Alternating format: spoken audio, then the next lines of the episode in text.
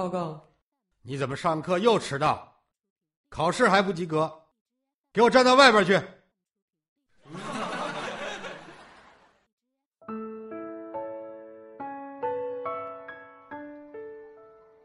没想到，时隔两年见到恩，是这种场景。急诊室走廊总是弥漫着一股消毒水的味道，很几张病床，一些住不进病房的急诊病人，拎着半瓶绝望的，半躺在那里，偶尔呻吟两声。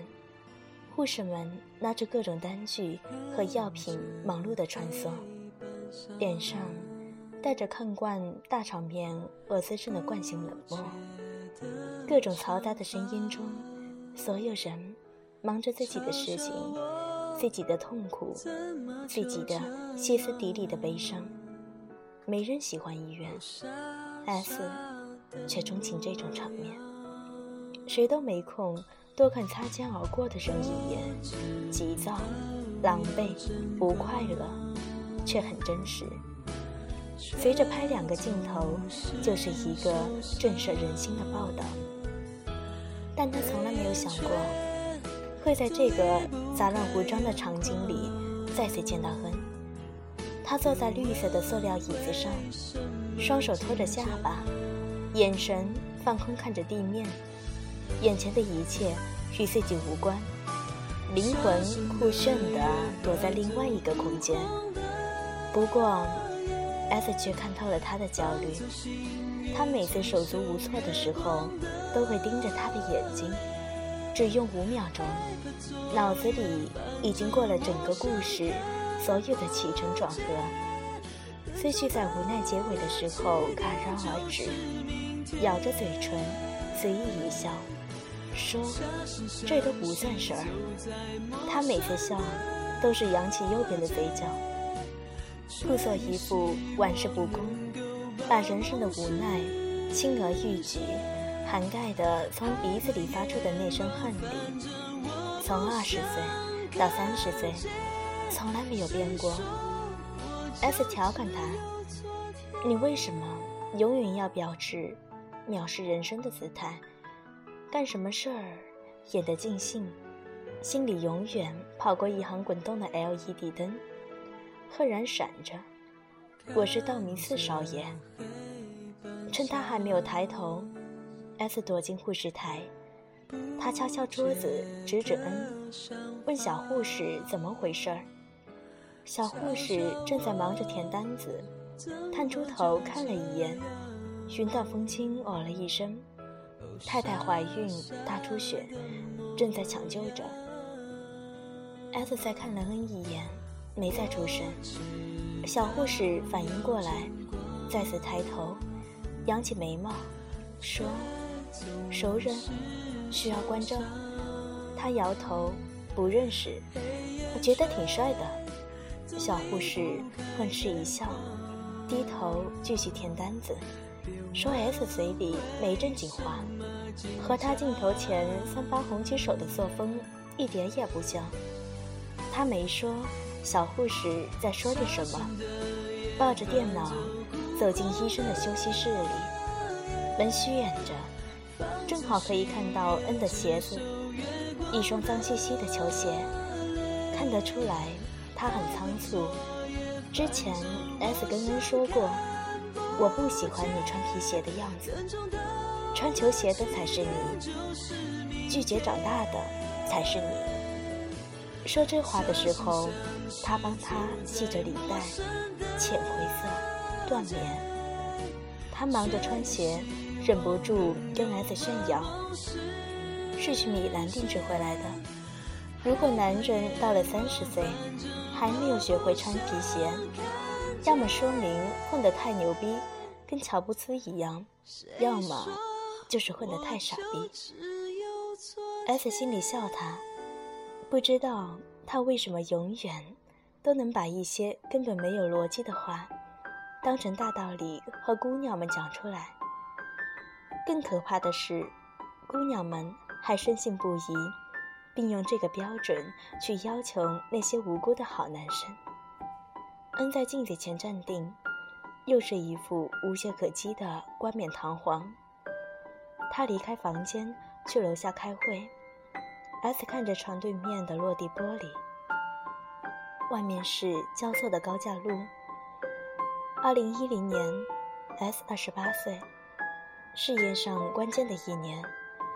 那一年，他学会穿高跟鞋，追车两里地不带大喘气的，也是他出差最频繁的一年。他每次从高档柔软的大床上爬起来，甚至记不起来。窗外是哪一座城市？他和恩没有放过任何一个出差私会的机会。你看，这个世界上只有我们两个人。天亮起来，人却没到位，整个陌生的城市就好像完好的被抛弃了。他对他说：“你回头看。”这句话是有温度的。在窗上形成了一小块雾，他盯着高速路一会儿，两个人一瞬间不知道怎么了，红了眼圈。S 摸摸被揉搓在一起的被子，从被子上小心地捏起一根根的头发，像收集一个不真实的纪念品。那年 S 大学毕业。他学新闻专业，整个大学四年就是把理想和抱负磨灭得干净。毕业那会儿晃晃悠悠，无处可去，让他显得更加迷茫。不断的去参加各种聚会，每一次喝酒都喝得泪流满面，就着廉价的扎啤，递送好几首壮志凌云的诗句。搞得好像明天大家就要各奔东西了，为社会主义做出贡献，再也不见似的。其实天已亮，在一堆烟头和酒瓶中站起来，一群四岁的人，谁也不知道自己该去哪里。于是晚上就零零散散的约着去唱歌、打牌、吃夜宵。学校宿舍被收回，几人凑钱去凑了一间非常便宜的房子，开始还买菜做饭，怀着要把生活过得生龙活虎的雄心，充满在这个城市站稳脚跟的抱负。没出一个礼拜，这间房子几乎变成了一家廉价的招待所，每天凌晨回来睡一觉。睁开眼之后，跑出去，从麦当劳里坐着蹭 WiFi，投递一堆无用的简历，一边投简历，一边跟同学打电话，看看今天谁有什么好消息。之后怂着那个幸运的倒霉鬼，请大家吃饭。无论在外面干什么，哪怕是站在小卖部，在门前下棋的大爷。也没有人愿意在这个房里多待一秒，丝毫的闲置都让人觉得灰声叹气。青黄不接的那个阶段，S 在一次饭局遇到恩，他到的时候，看恩正在门口的路灯下，深情款款盯着他一个大学同学。恩的头发烫着那年最流行的秘密烫，风一吹。一把方便面在空中飞，他靠在一辆银灰色的车上，嘴里不停地念叨。女生看着他傻笑，也不说话。S 故意凑近听一听，听到他在背圆周率。S 经过他的时候忍着，走到电梯口憋不住大声笑出来。以前中学的时候，有段时间男生流行用小刀。把女生的名字刻在胳膊上，晃着血淋淋的胳膊，两只腿撑着自行车，跟女生后面背情书。但是这样靠在车上堵着女生背数字倒是第一次见。他们几乎已经狼吞虎咽的把桌上的菜吃掉一半，恩才牵着那个姑娘的手进来，把钱包阔气的扔在桌子上。说随便吃。S 这才看清恩的脸。旁边一个同学跟 S 耳语了几句，他点点头，又瞥了一眼。原来就是他。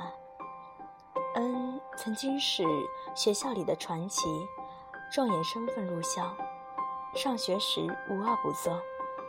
最后在校长宣读对他处分时，他站在三楼，直接打开窗户对着下面撒尿。校长嘴里的处分，直接变成了对着话筒咆哮的开除。被开除后，他出去混着，用他纯情少年被圆周率的本事搞定几个款姐，圈了点钱，经营一家小广告公司。两年时间，大家毕业，他有了一点成绩，自然成了同龄人最阔绰的一个。天天开着他那辆银灰色的敞篷小跑，在学校面前，像是周围教室一边，在学校努力教育着，也马不停蹄的在床上俯视着。饭局里，大家介绍 S 的时候，他正在忙着吃一块红烧肉，没站起来，举了酒杯，算是意思过了。没想到。恩一拍桌子，瞪着 S 说：“他没大没小。”问他今晚谁买单？大家吓得把筷子都掉桌上了。没想到恩一拍桌子，瞪着 S 说：“今天谁买单？当然是我买了。”没想到 S 丝毫不愤怒，说：“你买单。”然后红着脸继续把剩下的肉吃完。后来，恩问起 S：“ 你当时是不是故意在吸引我的注意？”S 说：“是啊，想通过你的关系找份工作。”恩再问：“不是因为一见钟情吗？”S 大笑起来：“谁会喜欢一个泡妞被圆周率的人？况且，你也不看看当年自己的造型，那头发，那竖起来的小领子。”怕别人不知道你有多少钱。车钥匙永远在食指上面打转。恩很严肃地对着 S 说：“首先，我不是背圆周率那么俗气的人，我背的是根号二。其次，难道你也忘记，当天你穿的是黑色丝袜配特步吗？